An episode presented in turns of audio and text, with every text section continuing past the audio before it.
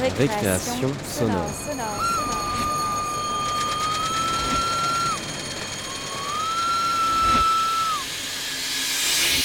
Sur Radio Campus Paris Paris.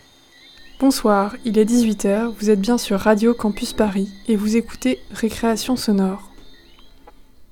Ce soir, une émission qui va questionner notre imaginaire, nos représentations, avec en première partie Franceline souffle les mots, un documentaire de Jeanne Crétin-Métonneur, étudiante au Créadoc. Elle est allée rencontrer une sorcière, une vraie, qui soigne les gens. Le terme moderne semble être magnétiseuse, mais savoir Rook nous figure bien une sorcière sympathique et dévouée. Rien à voir avec l'image terrible de celle de la méchante dans Blanche-Neige ou de Yubaba dans le voyage de Chihiro. Et en deuxième partie, nous écouterons Cherbourg à l'écoute des imaginaires du nucléaire, réalisé par moi-même, où des artistes du nord du Cotentin, habitant à proximité d'installations nucléaires, s'exprimeront sur leurs pratiques. Ils seront accompagnés par des sons d'oiseaux, de mer, de rivages, de marées basses, pour essayer d'être au plus près de cette région magnifique et en même temps sous l'emprise de cette industrie du nucléaire. De toute façon, si tu le fais, quand tu commences à soigner les gens, si tu arrêtes, tu pètes les plombs. Quand tu soignes, tu uses le cœur. Si tu soignes pas, tu pètes un plomb. Alors qu'est-ce que tu choisis?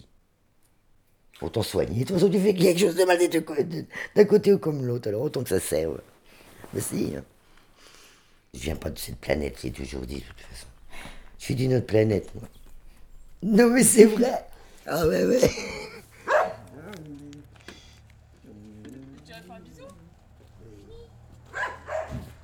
Franceline souffle les mots de Joanne Cretin-Metteneur.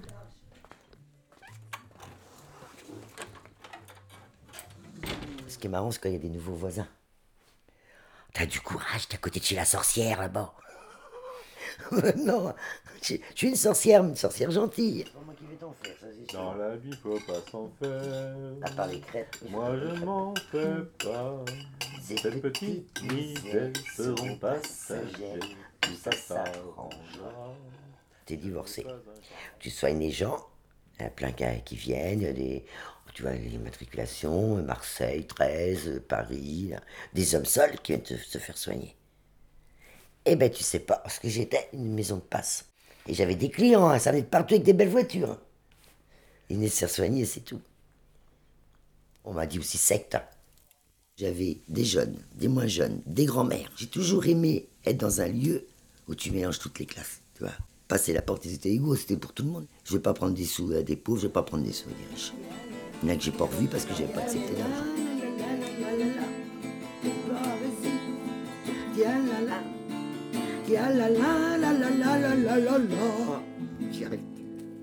Je peux pas faire la la la, tu le sais bien.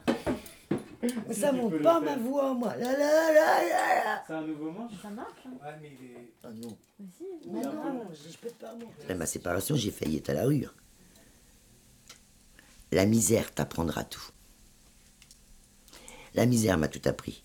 Parce que c'est, j'exagère pas, c'est vraiment la misère. C'est vraiment la pauvreté, c'est vraiment la misère. Je ne roule pas sur l'or. Hein. Avec tous les gens que je soigne, je devrais être riche. De la maison, elle serait pas comme ça. Hein. Elle s'écroulerait pas. Ouais. On n'a pas d'argent aussi. Oh, dis pas ça, arrête. Ah, mais je voulais pas le dire, ça. Où ça se voit, tu sais? tu passes Bah oui, des murs qui s'écroulent. J'ai toujours travaillé avec tous mes enfants, j'ai toujours travaillé. Parce que ça, c'est un vrai travail, tu mérites ton salaire, bon, bah, c'est le travail. Mais le, don, c'est à part. Ben, on, me fait des cadeaux. Hein. On me donne des légumes, on me donne de la viande, on me donne euh, des poulets, on me donne. Je voulais pas être dans une petite vie rangée où tu commences un travail jusqu'à ta retraite et tu t'ennuies. J'ai fait ça. J'étais secrétaire au ministère de la Défense. Tu vois, c'était un bon travail, un bon salaire. Mais non, à Paris, ah non, non, non, non je m'ennuyais, je me rendais malade, quoi. Il fallait que je sorte cette énergie. Ça allait pas. Mon premier métier, c'est de cœur. Je, je déchargeais des camions avec un diable, ok, tout l'après-midi. Après, j'ai été en usine. J'ai tout essayé. Après, pour pouvoir comprendre aussi les gens. Quand tu essayes plein de choses, tu peux te mettre à la place de certaines personnes qui viennent, qui ont des mallettes.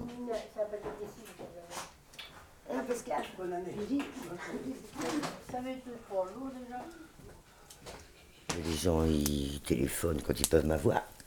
Ou alors ils viennent à la maison, c'est pour ça, comme ce soir. Donc euh, ils arrivent et puis je les mets. Mais je ne saute pas sur les gens. J'essaie de les mettre en confiance avant. Alors déjà, je paye le café. Comme ça, on peut discuter, on se met en confiance et après, je, je me mets sur la personne. Bisous, bisous. Il vient à 2h, dit. On n'a pas mangé. J'en ai sorti un, du- du- un petit monsieur du coma, là, ça fait plus de 30 ans, ça. Eh bien, il vient me voir régulièrement. Les, premières, euh, les premiers fruits, c'est pour moi. Les premières, la petite dame, la petite dame qui dit tout le temps. Mais ça fait plus de 30 ans. Le voilà, moulinette. Et il était parti pour mourir. Ils avaient envoyé sa femme chercher ses vêtements. Cet anévrisme, trois corrompus au cerveau. Inopérable. Elle est venue, puis je la connaissais pas, puis je dis, vous allez à l'hôpital demain, oui. Bon, ben je dis à quelle heure? 15 heures, Bon, d'accord, je m'en occupe, vous allez voir. On serait surprise. Parce que quand je dis ça, c'est que je suis sûr de moi quand même. Là, quand c'est des trucs graves et que je sais que je peux. Le coma, je- j'aime bien, j'en fais plusieurs cas de coma. Ça, j'aime bien. Il était à l'hôpital, moi j'étais à 100 km. Et je demande une photo et je, je cause. Elle est arrivée, elle est rentrée dans la chambre, il avait les yeux ouverts, il était sorti du coma.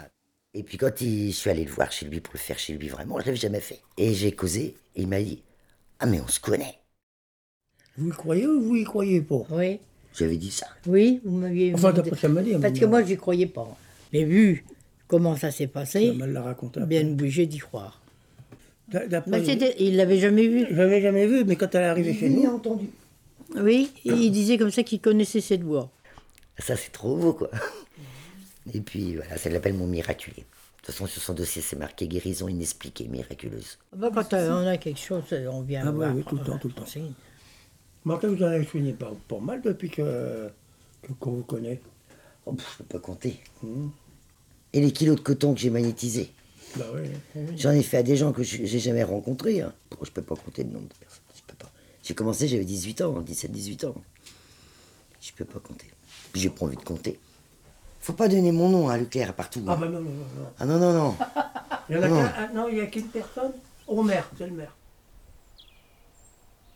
Ah si, je me rappelle quand j'étais gamine, je faisais du folklore. Et on allait au répète.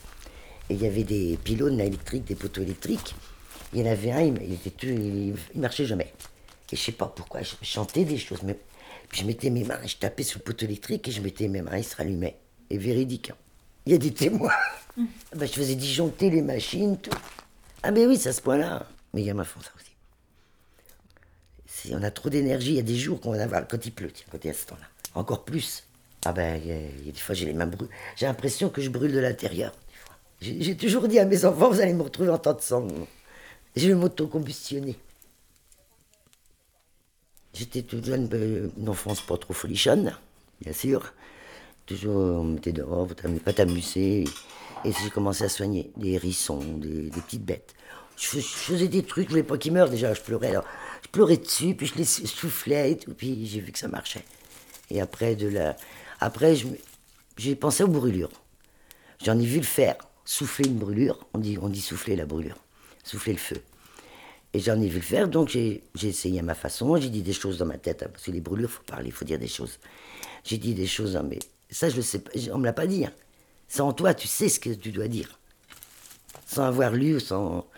Donc, eh ben, j'ai fait ça. Après, les piqûres d'insectes, j'ai tout rapporté à la brûlure, comme la brûlure marchait. J'ai fait les piqûres d'insectes. T'as t'as mal, t'as le feu dedans. J'ai rapporté à la brûlure. Tous les mots. Et c'est comme ça que je, suis arrivé à faire toutes sortes de maladies. Parce que j'ai tout ramené au feu. Et j'enlève le feu et après je mets. Et quand j'enlève le feu, quand je fais des gens, je fais des, des tourbillons comme ça. Je fais l'hélicoptère, je dis aux gamins pour pas qu'ils aient peur. On fait l'hélicoptère et ça enlève. Et tu le sens que ça sort de toi. Et c'est froid. Et après, je soigne et je mets du chaud et du positif. Et je le fais aussi avec les yeux. Je peux fixer un endroit comme ça, ça va te picoter, ça va te chauffer comme avec la main. Regarde, je vais te montrer là. Là, tu vois, je soigne avec cette chaleur-là. Tu vois Tu sens du chaud? Ouais, je la sens un peu, oui. Ça, c'est pour soigner. Et j'enlève le mal avec du froid. Oui, c'est vrai, je le sens.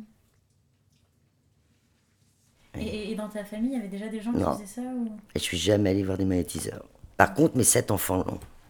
Ouais. Mais ils ne le font pas beaucoup, parce qu'ils ont souffert de ça. Il y avait trop de gens chez nous. Du matin au soir, pas le temps de manger, rien, jusqu'à minuit, une heure.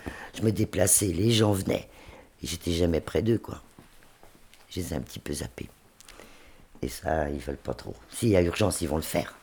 En famille, ou à des amis. Mais ils ont trop souffert de ça. Mais bon, bah c'est comme ça. hein.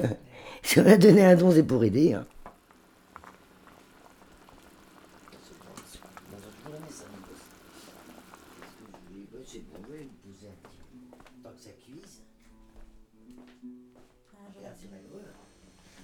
On allait se coucher, elle était au téléphone, on se relevait, elle était encore au téléphone.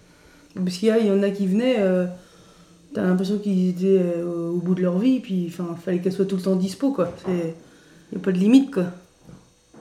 Chez le médecin, euh, t'attends les heures d'ouverture, quoi. Tu vas à telle heure, tu vas. T'as pas d'autre choix, quoi. Moi, j'ai vécu avec mon enfance avec une mère qui, qui soigne, qui chasse les fantômes, les mauvais, qui parle avec les fantômes, qui pas eu. Comment dire De moment vraiment euh, famille, là, là, au quotidien. Donc, non, ça, je l'utilise pas. Ça marque le visage, je trouve. Bah oui. Regarde toutes les rides, c'est les pleurs. Là, le front, c'est poussez madame, non, c'est là, là. T'as couché cette fois. Poussez madame, poussez madame. Et regarde quand tu pousses, tu vois les quand tu rides souris? Non, non, là, c'est les accouchements, là. Là, c'est les accouchements. Moi, j'ai pas vraiment de rides. hein. Non, le front, j'ai toujours eu, même jeune. Parce que je faisais tout le temps ça. Et euh, t'as des connaissances de médecine ou de. de J'adore la médecine. Non, j'en ai pas, mais j'adore la médecine, ça serait à refaire. Je serais plus courageux, j'aurais fait des études là-dedans. Ah oui, j'aime beaucoup. Mais c'est pareil, t'as des gens qui vont venir, mais je suis dans un état second, je pense, je sais pas. Je commence à soigner, et je connais plein de sortes de maladies, je connais les mots, les mains, et je vais parler d'une maladie que je connaissais pas avant. hein. Je m'occupe de la personne, je vais de la maladie, et ça sort de ma bouche, ça sort, ça sort, je dis plein de choses. Et puis deux jours après, ben, on sert de ma bouche et on sert de mes mains. C'est ce que je pense.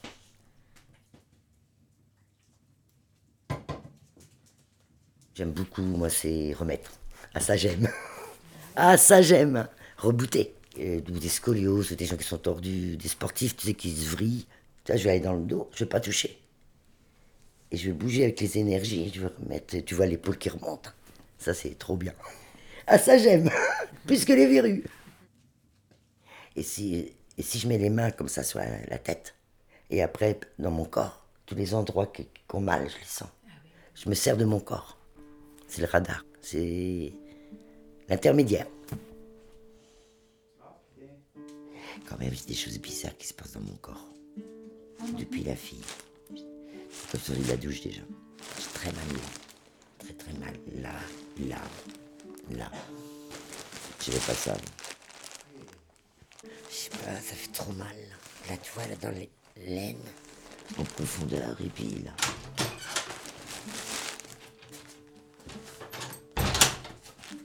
Voilà, que je t'explique. Tu vois ta main gauche Ah, Il y a un petit quelque chose. Ah, Je t'explique. Alors, la main, elle est carrée. Il faut qu'elle soit carrée. Bon, elle est quand même assez carrée, hein. Mais tu pratiques pas. Alors, il faut pratiquer pour, Ça change au fur et à mesure que tu pratiques. Donc, la main carrée. Là. Le M. Le M? Tu vois pas le M, là? Ah oui, oui, si, le M. Ah le oui, M, ça, c'est les gens humains, les gens gentils et tout. T'as le M. Et euh, pour me soigner, il faut le petit triangle à la base du M. Il y en a qui l'ont énorme. Et ça, ça trompe pas. Tu né avec. Moi, je suis né avec, là. Hmm. J'avais le don à la naissance. Ah oui. Ça, c'est tout ce qui t'arrive à la naissance. Ça, c'est ce que tu fais de ta vie. Ah Si ouais. tu vas changer ton destin. T'en as qui naissent avec les mains très marquées.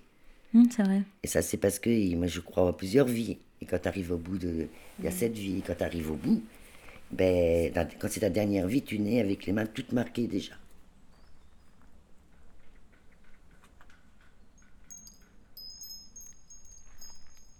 Je chasse les nuages.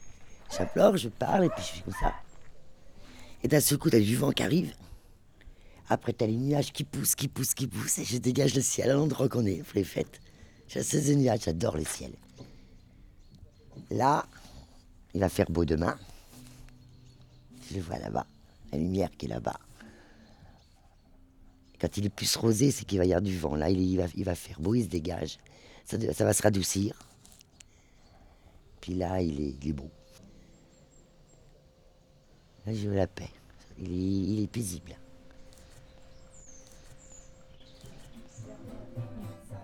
ça m'a aidé moi à aller bien. À me servir de ce don, à aider les gens, ils m'ont aidé les gens. Mais quand tu t'endors, tu ne demandes pas d'argent, d'accord. Mais quand tu as fait remarcher quelqu'un qui a une myopathie, puis qui marchait plus depuis je sais pas combien de mois, elle ressort de chez toi, c'est la copine qui a les cannes, bah t'as, le sourire, hein, ça vaut des millions. hein. Ça, pas vrai. Tu t'endors, mais, mais tu, t'aimes.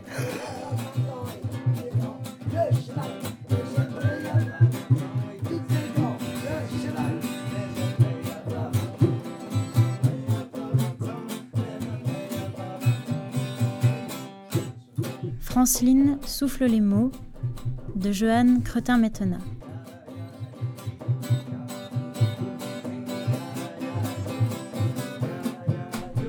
Merci à Franceline, à Sandrine, Paul, Louis, Guillaume, Simone et Jean. Merci à Anne-Marie, aux camarades du Créadoc.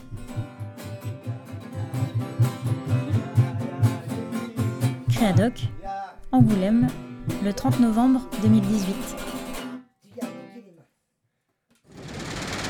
Récréation sonore. Sur Radio Campus Paris. Paris. Et maintenant, Cherbourg, à l'écoute des imaginaires du nucléaire.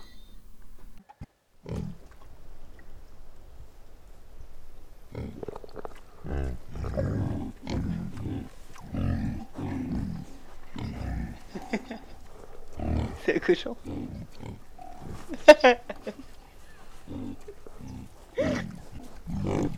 C'est un cochon. c'est un cochon.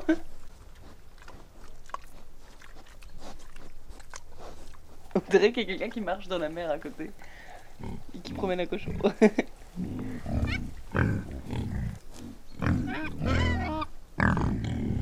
y a un canard derrière. Oh, c'est hyper agressif, on dirait qu'il va tous les manger.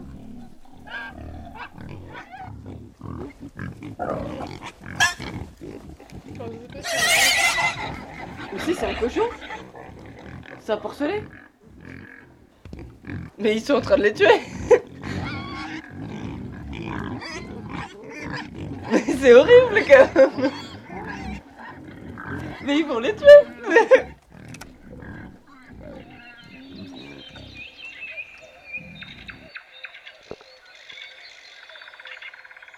Ça, c'est la sonnerie de réveil de Lisa euh, quand on était petite. Un réveil incroyable, là. En rond. C'est une forêt, quoi. Enfin, c'est une zone végétale. Il y a beaucoup d'oiseaux.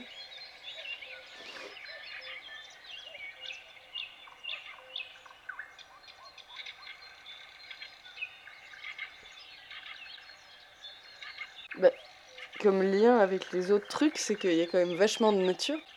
Mais là, ça fait plus nature zone tropicale, je trouve. Ou forêt. Forêt.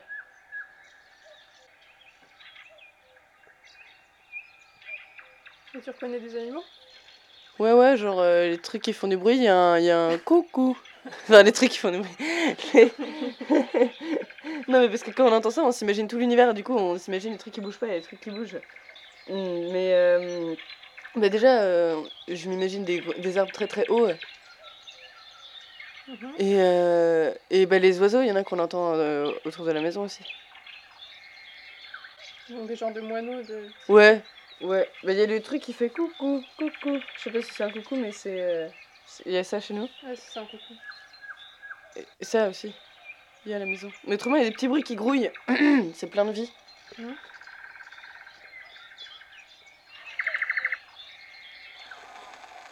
C'est la pluie? Non? Ah, c'est. euh, Les réseaux électriques. Mais tu sais, quand on passe en kayak euh, près de la roche du diable, au-dessus, il y a des câbles électriques, ça fait du bruit. Oui, c'est sûr, tu veux. Hmm, c'est pas agréable ça. Ah, je sais ce que c'est. C'est quoi? C'est un truc qui mesure quelque chose. Ouais, ça me dire quoi? Je sais pas. Il a dit 600. C'est. C'est 600, 600. C'est- Et du coup? C'est-à-dire qu'il y en a beaucoup, ouais. je sais pas ce que c'est, mais il y en a beaucoup. Mais qu'est-ce qu'il peut mesurer comme ça dans l'air? Le taux d'humidité. La radioactivité. si ça doit être ça. Ah mais il y en a beaucoup hein. Eh, fais gaffe.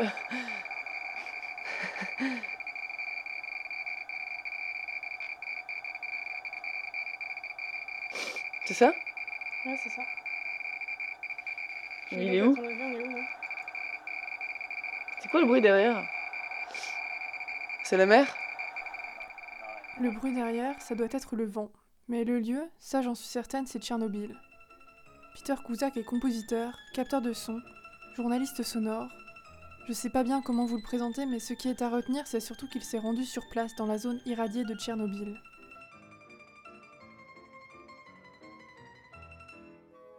Il a sorti un CD, Sounds from Dangerous Places. N'hésitez pas à aller l'écouter, c'est un témoignage précieux de ce qui vit sur cet espace. C'est-à-dire en fait des humains, des animaux, mais finalement, on retrouve peu de sons bizarres, étranges. On n'entend pas la catastrophe. Il y a bien le compteur Gégère qui est parfois là pour nous rappeler les radiations et la contamination, mais on peut se demander comment entendre, voire sentir cette pollution.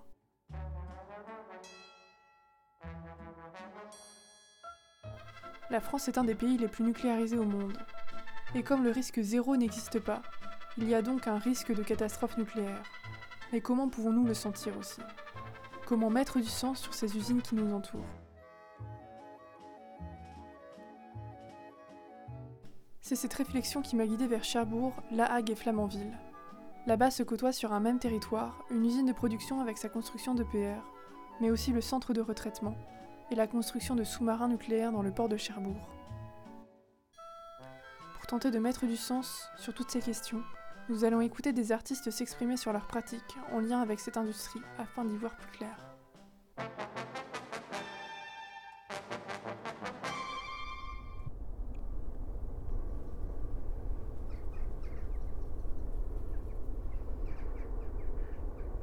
Dans La Hague, on a installé l'usine de retraitement des déchets radioactifs qui s'appelait à l'époque le, le, CEA, qui avait, qui avait été construite un peu euh, sous De Gaulle euh, à propos de comment pour euh, l'armement, enfin le nucléaire, enfin tout. Jean-Gérard Guézenec. Alors sur ce plateau, quand on avait installé cette usine, dans les années 60, 63, 64, 65, 66, tous les premiers travaux, on avait raconté aux, gens du, pays de La Hague que c'était euh, une usine de casseroles qu'on avait fait. C'est pour dire à quel point on se moque des gens, on a la foutre, on se moque des gens. Donc cette usine a, été construite et moi, ben, c'était mes premières réactions premières par rapport à la construction de cette usine-là. Donc j'ai créé cette, cette peinture c'est un grand format qui se fait un peu dans l'esprit de, disons, du peintre Jérôme Bosch, hein, un peu dans cet esprit-là, hein, avec énormément, avec de détails, qui est une symbolique, disons, un peu, pas simple, un peu entre cette lutte du bien et du mal, et dans cette peinture qui est partagée en, disons, en, en deux, en diagonale un peu, une partie de l'ombre, une partie de lumière. Donc on a d'un côté à, droite, quand on est en face de cette peinture, l'insecte dit de l'Apocalypse, qui est une espèce d'insecte de feu euh, couronné d'un grand champignon avec en haut une, une énorme araignée et puis euh, euh, chevauché par un espèce d'être diabolique qui dirige ce, ce, gros insecte qui en fin de compte est une espèce de grand scarabée. Hein. Alors sur son passage, il déchire tout, il déchire un corps humain, il y a, des êtres qui commencent à courir, et puis d'autres s'abriquent de mal d'aurore, enfin ainsi de suite.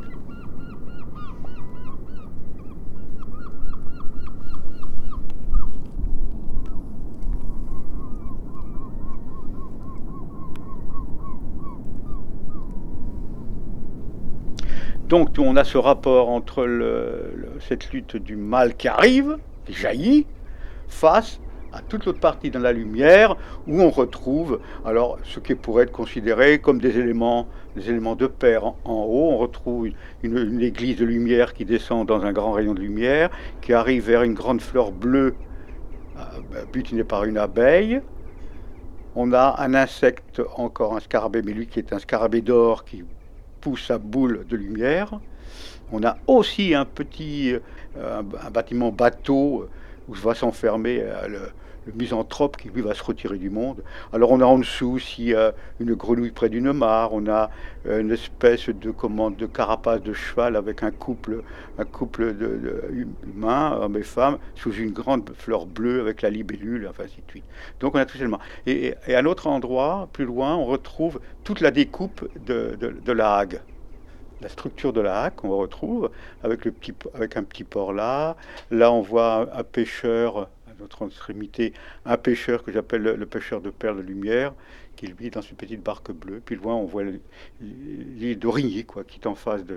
Et on voit aussi également un, hibou, un grand symbole dans un, dans un arbre euh, crevé, enfin un arbre mort, un arbre ouvert, euh, comme une espèce d'immense écorce ouverte. Voilà, donc ça avait été ma réaction à l'époque de cette peinture que j'ai faite donc en 1965 quand j'habitais à Paris à l'époque. Cette peinture dort chez moi depuis longtemps. Euh, je l'ai exposée une fois ou deux. Euh, il y a eu une exposition dans la Hague sur le nucléaire. On m'a jamais demandé cette peinture-là, bien sûr. Il n'était pas question. Euh, voilà. Donc, donc voilà, c'était la première réaction. Et puis naturellement, dans mon œuvre, c'est une peinture un peu différente de tout ce que j'ai pu faire après, mais elle est, si on veut, comment l'œuvre de une œuvre de jeunesse. C'est une peinture à laquelle je tiens beaucoup parce que bon, pour, mille raisons, quoi. Voilà.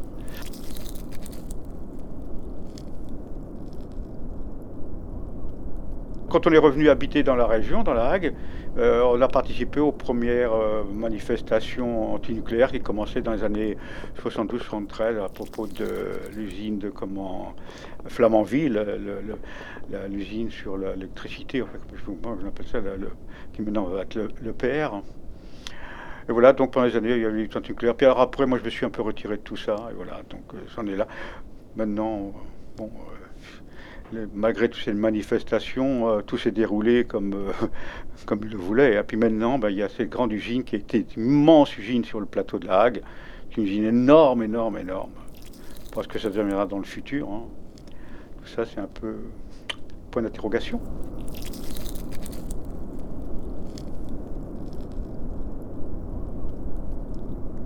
Il y avait un médecin qui, dans la Hague, était venu à une époque, avait dit qu'il y avait beaucoup de femmes dans la région qui avaient des, comment, des, des problèmes de thyroïde.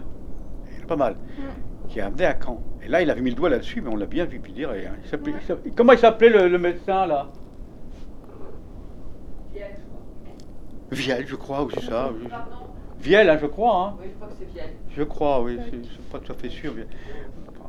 Parce que okay. là, c'est toujours le secret. Hein. Ouais. Le nucléaire, Mais... c'est le secret, c'est bon. Euh, Ouais. bon, hein, on est, on- Puis alors, le problème avec le nucléaire, c'est que quand on n'est pas spécialiste, problème avec le nucléaire. Parce que alors, les, les spécialistes, les grands spécialistes, vous diront, vous êtes des pauvres couillons parce que vous ne connaissez rien, vous critiquez sans savoir. Effectivement, c'est, euh, les critiques qu'on peut faire et les- le problème qu'on a, c'est un petit peu euh, instinctif, c'est comme ça. hein.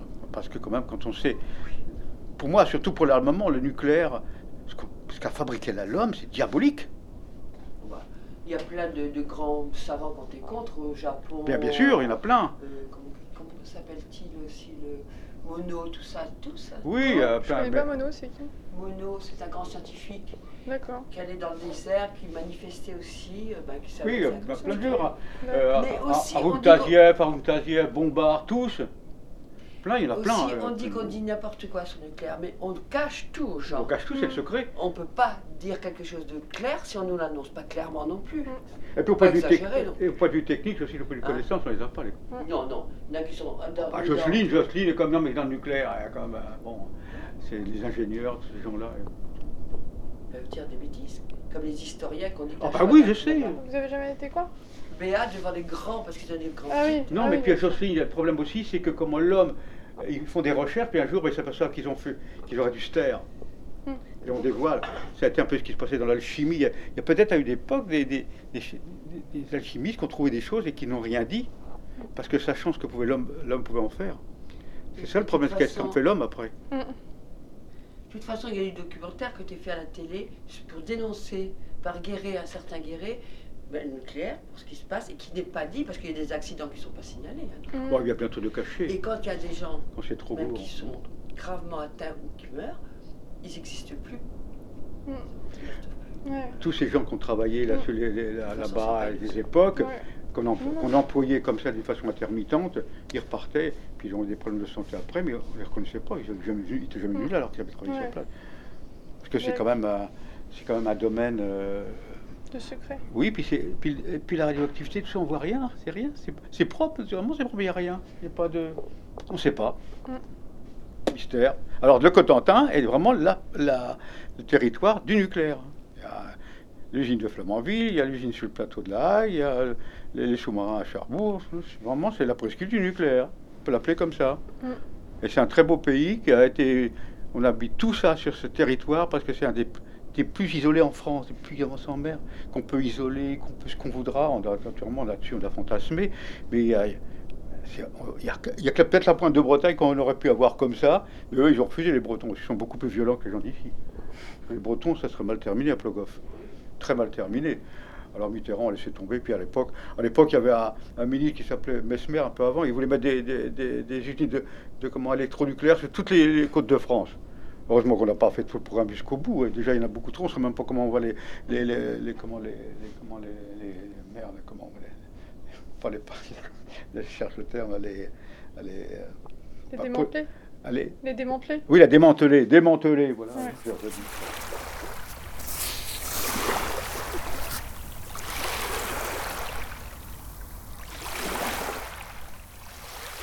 Clairement, dès qu'on touche au nucléaire, on se trouve confronté à cette question pour ou contre. Moi, j'étais surtout pas dans ça. Mais que, que je le veuille ou non, j'ai été un peu rattrapé par certaines questions de cet ordre-là. Jean-Philippe Burnel. Mais je me suis défendu. J'ai écouté, je, je leur dis, moi, je, ne, je, ne- je montre, en fait, je me place en vraiment juste en témoin de ce que c'est, tel que je le ressens, moi qui y travaille. Je vous livre ma version, ma vision des choses, euh, qui est une vision esthétique, plastique, et qui ne, qui ne je dis pas c'est bien ou c'est pas bien. Mais moi qui suis, je suis juste un témoin de mon époque, euh, et c'est comme ça que c'est passé. Et je me suis retrouvé à travailler à l'usine euh, à l'époque Kojima. Et puis euh, j'y suis resté pendant plein d'années, tout en travaillant euh, en, en horaire décalé la nuit, les week-ends. Et puis ce rythme-là, ce- ce- cette possibilité d'infiniment d'avoir du temps en plus, m'a coïncidé avec une sorte de découverte de la peinture. Ça fait très longtemps, 35 ans. hein. Et, euh, et du coup, je me suis vraiment mis à peindre en considérant qu'à l'usine, j'étais technicien pour le- pour l'industrie nucléaire. Et en dehors de ça, quand je sortais, j'étais peintre. Et à un moment donné, je ne pouvais pas y couper.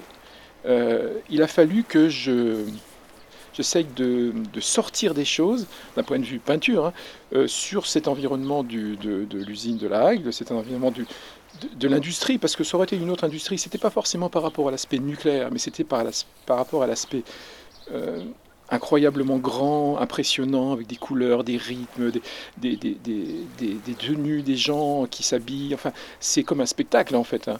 Et moi, moi qui étais forcément à l'aise dans, cet environnement-là, euh, j'ai commencé à le voir comme un endroit d'une incroyable beauté.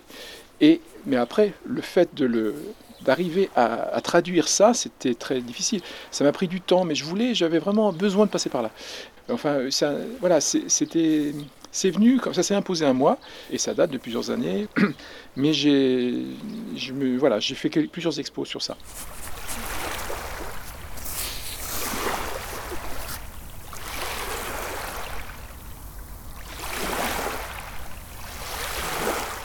Donc, en fait, ce qui s'est passé, c'est qu'au bout d'un certain moment, j'avais accumulé pas mal de choses dans l'atelier et j'ai proposé à la communication d'Areva, si ça les intéressait, de soutenir ce truc-là. Mais c'était pas une propagande, c'était mon- moi je voulais montrer absolument tout ce que j'avais envie de montrer. Et je me suis heurté à justement des, des gens à l'époque, un peu coincés, parce que la vision du nucléaire d'une certaine époque, ça se voulait euh, idéaliste, et comment on pas idéaliste, non? Euh, Il fallait pas montrer les aspects un peu sombres du nucléaire, les gens qui s'habillent, qui mettent des tenues, qui, qui sont vraiment la- la- dans l'intervention face à la contamination et les radiations. Tout ça, ça c'était pas l'image qu'on voulait montrer du nucléaire. Et puis j'ai eu une chance inouïe, c'est que est arrivée à cette époque, euh, quand j'ai proposé ça, une, euh, une directrice de la communication qui venait d'un autre domaine, qui m'a dit, bah si, euh, le nucléaire, c'est certains aspects, et c'est aussi les hommes qui y travaillent, un peu comme les pompiers qui vont, qui vont euh, parfois travailler, éteindre des incendies, ils s'habillent pour des tenues. Dans le nucléaire, on s'habille aussi pour se protéger du risque. Et du coup, il y a une acceptation de ça, et j'étais assez fier de pouvoir montrer ces personnes habillées en tenue, avec des masques et tout ça, parce que c'était ça qui m'intéressait de montrer, c'était ce côté des hommes en, train de travailler qui se protègent, et ça c'est comme un spectacle, c'est comme du théâtre. Voilà. Donc voilà, puis après ça, ça, ça s'est pas mal passé. Alors j'ai exposé donc à Cherbourg dans un espace qui s'appelle l'espace Hippolyte Marx, mais c'est un espace euh, un peu muséal quand même, c'est pas un musée, mais c'est vraiment un bel endroit de Cherbourg, et euh, avec un, volet pédagogique les, gens qui travaillent dans cet espace-là me disent, nous, on travaille avec les scolaires, on, fait, on, explique le, ce que fait le peintre, comment il peint, etc. Donc il y a eu tout un tas d'aspects comme ça qui étaient intéressants, c'est que les enfants euh, venaient euh, découvrir ça, et eux, les enfants, ils ont une liberté, ils voyaient des femmes voilées, ils voyaient, ils voyaient pas du tout le, nucléaire parce qu'ils savaient pas ce que c'était, les petits. Hein. Et en plus, après, derrière, c'est qu'en fait, les, les enfants ont amené ensuite les parents voir l'expo. Et les parents ont, découvert euh, cet environnement-là qui, pour certains, était leur environnement de travail. Et il y, a eu toute un, une espèce d'harmonie qui s'est fait, avec certaines critiques aussi, hein, parce qu'il y a quand même une base euh, anti-nuque, euh, comment dire, primaire qui, reste et qui changera, qui veut surtout pas rien voir d'autre que, le danger du nucléaire. Mais voilà, l'origine de mon projet, de, de mon travail sur le nucléaire, ça a donné tout ça derrière. Et ça, j'en suis très content. Je me souviens de l'expo que j'avais fait justement sur ça. C'était euh, euh, dans un justement château à Réunion-sur-Mer il, y a quelques années. Puis j'avais exposé tout un tas de choses comme ça. Et il y, il y avait un tableau qui représentait, mais qui est plus là, je crois, peut-être par là. Et ce sont des antinucléaires allemands qui l'ont acheté. Et ça, ça m'a bien plu comme idée parce que, d'une certaine manière, voilà, c'est ce truc-là. Euh, parce qu'en gros, ça montrait qu'au-delà de, au-delà de la, les prises de les prises, prises, parti anti ou pas, parce qu'ils sont clairement anti-nucléaires, tous les Allemands, même ils naissent anti-nucléaires avant de le savoir. Mais, euh, mais ces gens-là étaient suffisamment euh, dans, un, dans une ouverture d'esprit pour, pour apprécier la peinture et, se dire ça, ça m'intéresse esthétiquement comme peinture. C'est pas, euh, voilà, c'est pas de la propagande, ni pour ni contre.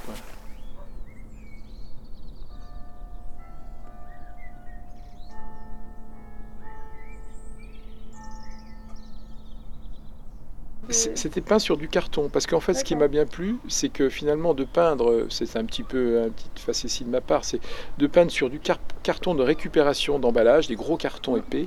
Et donc, en fait, j'en ai, utilisé des grands, parce que ça, ça fait par exemple 3 mètres sur 2. Hein. mais euh, comment dire, euh, ce qui m'a plu, c'est aussi jouer sur cette. Euh, ce matériau pauvre, un peu, un peu, un peu sale, enfin pas, pas sale, mais et de peindre de la haute technologie, en tout cas traduire de la haute technologie comme le nucléaire et tout ça, ce, contraste-là m'a bien amusé. Quoi. Mais sans compter que sur un aspect purement euh, peinture, peindre sur du carton, euh, moi je peins à l'acrylique beaucoup, c'est un bonheur. Quoi. Ça répond, le carton répond à un matériau qui, est, qui a une, c'est tactile, c'est, c'est très très agréable. Un photographe aurait fait un peu la même chose avec son appareil photo. Moi, avec mon pinceau, mon crayon, mm. je, dessine et je peins comme ça. Il y a, la volonté de toucher à une certaine réalité du sujet. Donc, mm. de rester figuratif pour présenter des personnages ou des architectures, euh, euh, parce que euh, c'est impressionnant et j'avais envie de le traduire comme je disais, avec des, quand même des, côtés un peu, un peu énergiques. C'est ce qui me plaît ça, dans ma façon de peindre. Mais ça reste très classique comme peinture quand même, je trouve. Mm. Mais il y a un côté et il y a un côté documentaire parce que voilà, comme je dis, je voulais pas dénaturer le sujet. L'idée, c'est vraiment de toucher à cette réalité, de transmettre euh, ma vision. Euh, et euh, il y a des atmosphères, c'est sûr. Hein. A, mm. ça me manque. Hein. J'aimerais y retourner si je mm. pouvais. Voilà. Beaucoup de gens de l'extérieur euh, voient ça euh, effectivement comme un côté sombre, triste. Mais c'est vrai que mm, il y a des moments, les usines, les choses comme ça, c'est triste, c'est gris, c'est machin. Mais à l'intérieur, c'est il y a de la vie, il y a de la lumière, il y a, il y a des atmosphères, c'est ça grouille euh, par endroits, c'est vide par ailleurs. Non, je suis encore sous, sous le charme de cet endroit-là. Coty Capel n'avait pas du tout euh, apprécié la, la verrue qu'on y a mise sur le milieu de la, de la Hague? Elle a écrit un texte qui s'appelle Jobourg.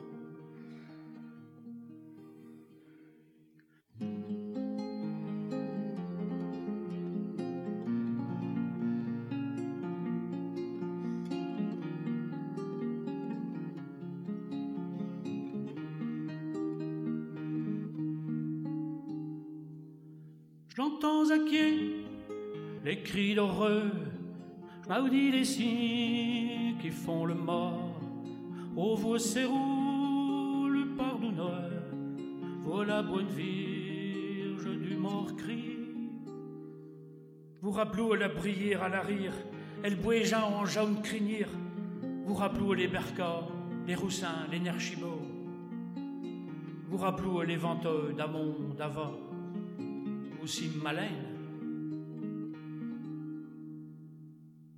J'entends à les cris d'horreur, je maudis les signes qui font le. Ô vos serrous, lui pardonneur, voilà bonne virge du mort cri.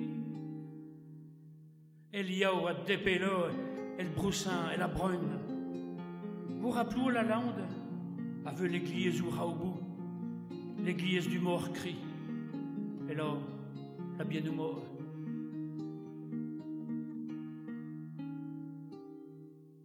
J'entends à qui les cris d'horreur, je maudis les signes qui font le.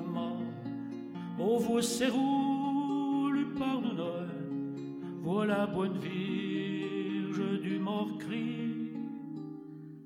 L'église alors la bien mort, puis quand y est la langue, c'est une pitié la langue des manchis et brésillés, nos diamantes des bâtir incriables, sans u et sans croisir, que nous y fait la triste ouvrage. J'entends à qui les cris d'horreur, je maudis les signes qui font le mal, ô vos serrous, le pardonneur, ô la bonne virge du mort. Là, les oeillelles me d'un bridant fait. J'entends à qui le bris des tueries à venin. J'entends à qui les cris d'heureux. Les gens qu'on m'a et qui passent sans sarver. Je maudis les siens qui font le mât. C'est lui pardonneur, vous la bonne vierge du mort cri. J'entends à qui les cris d'heureux. Je maudis les siens Ô vos serrous, le pardonneur, voilà bonne virge du mort cri. J'entends à les cris d'horreur, je maudis les signes qui font le mal. Ô vos serrous, le pardonneur, voilà bonne virge du mort cri. En fait, oui, euh, c'est compliqué, tu vois, l'histoire du nucléaire. Pour moi, j'arrive pas à l'affronter. Euh, en fait, ça pose des questions sur plein de choses, tu vois. C'est aussi sur euh, les relations, les sentiments et comment en fait on se projette Mm. dans un monde qui est fini. Parce que, enfin, euh, j'ai un copain euh, qui habitait à Flamanville, il s'appelle Yannick Lecar. Donc lui, il fait des dessins animés euh, qui sont assez chouettes. Et dans une discussion, mais il y a très longtemps déjà, il m'a dit non, mais de toute façon, on est dans un monde fini. Je m'étais jamais dit en fait, mais oui, effectivement, en fait, on sait que c'est fini à cause du, enfin, le, nucléaire fait qu'il y a un truc comme ça, euh, symboliquement Mm. en tout cas, c'est énorme. Quoi. Frédéric Leterrier est réalisateur de films documentaires. Il habite Cherbourg et réalise en ce moment un film, Douache Colonnache, en français deux colonnes.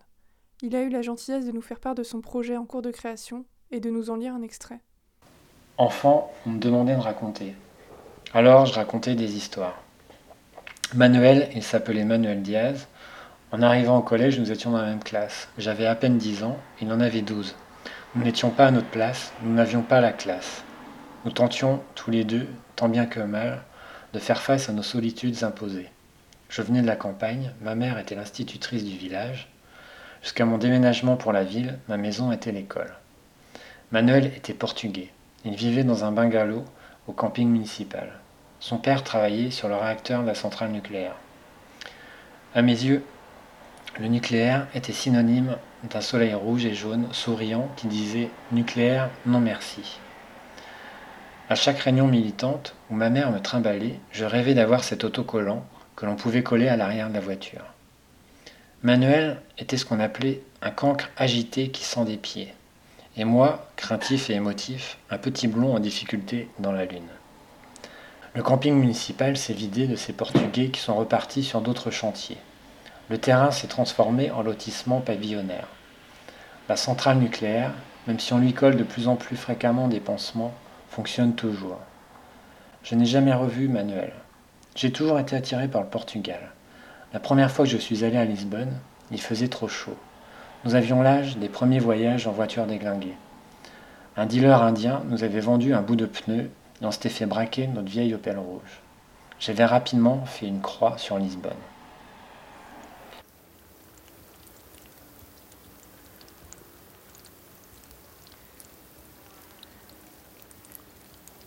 Y a un luxe, donc c'est deux colonnes qui sont face euh, au fleuve.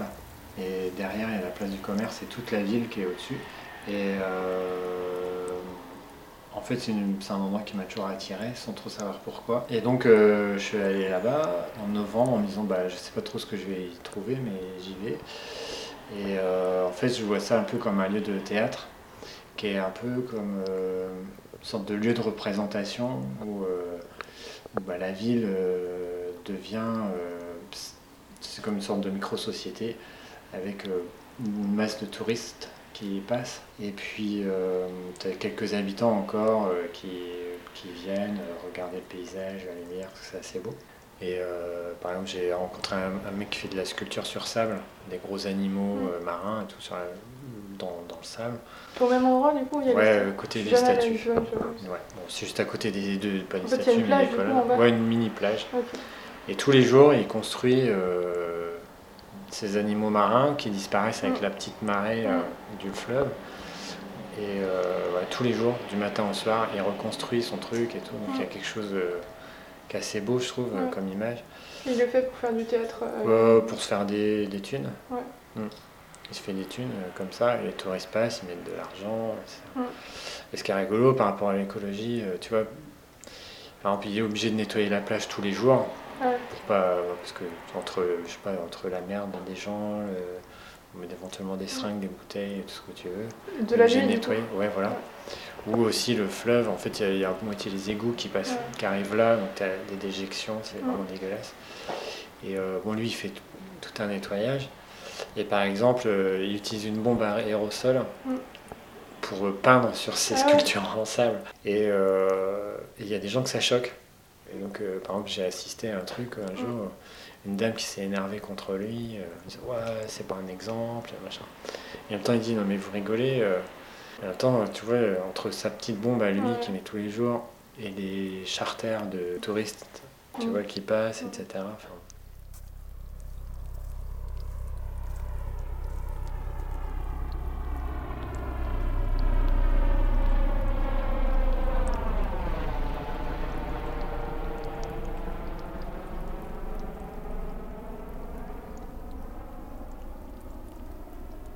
à Cherbourg, j'ai une vue aussi sur euh, ici, là, mon- là où on est. Tu vois, j'ai euh, la vue sur euh, les, les camping-cars de retraités. euh, voilà.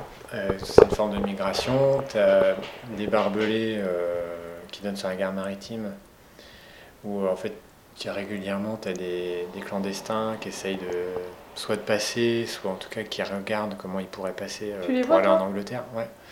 Ouais, là, il y a une barrière. Une fois, je les ai vus euh, essayer de, La de, bleue, là, de le- casser. le- Ouais. Ouais. Ils ont avec des barres en fer et tout, ils avaient essayé de casser la, la police, enfin, pour- ouais, la barrière et tout. Et puis, euh, et puis en fait, maintenant, tu as de plus en plus de- d'énormes euh, paquebots qui déboulent. euh, je sais plus, t'en as- l'année dernière, tu avais plus d'une trentaine, je crois, qui déboulent euh, pour, euh, avec des, des milliers de touristes qui sont déversés dans la ville. Et du coup, c'est une toute petite ville et tu te retrouves avec plus de touristes dans la ville euh, juste sur une journée que d'habitants. quoi. Et euh, c'est assez étonnant. Quoi. Voilà. Donc il y a ces sortes de migrations parallèles, je trouve, qui sont là. Et en fait, c'est aussi ça, c'est que, bah, je sais pas, ça me choque un peu quand même. Ça m'interroge en tout cas. Et euh, donc en fait, je parle de ça parce que il y a un truc là qui est réel et en même temps euh, irréel. C'est-à-dire qu'on va chercher en tant que touriste quelque chose, euh, on ne sait pas trop quoi, on se prend en photo à un endroit et on vient chercher quelque chose et du coup on se ferme aussi à plein de choses, je pense. Et, euh, parce que sinon on- n'arrive pas à se détendre.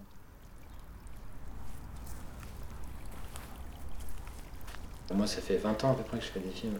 Un peu plus même. Et euh, en fait, j'ai vu l'évolution euh, dans les discussions avec les gens. Qu'avant, euh, tout de suite, tu te faisais taxer de- d'écologiste, tout ça. C'est ce euh, qu'on dit aussi. Et que, bon, tout- c'est encore hein, le cas. Mais, euh, mais, et puis les gens parlaient pas du tout, quoi. Puis là, tu sens qu'il y a quand même des inquiétudes. Et puis Fukushima, ça évolue un peu. Mais bon, Mm.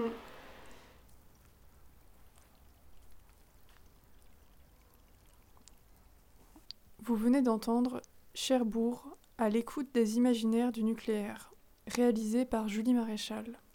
Merci à Chloé pour s'être prêtée au jeu du blind test des sons de Tchernobyl et à tous les artistes intervenants, Jean-Gérard Guézenec, Jean-Philippe Burnel et Frédéric Leterrier. Et un grand merci à tous les manchots qui m'ont aidé et accompagné dans ce projet.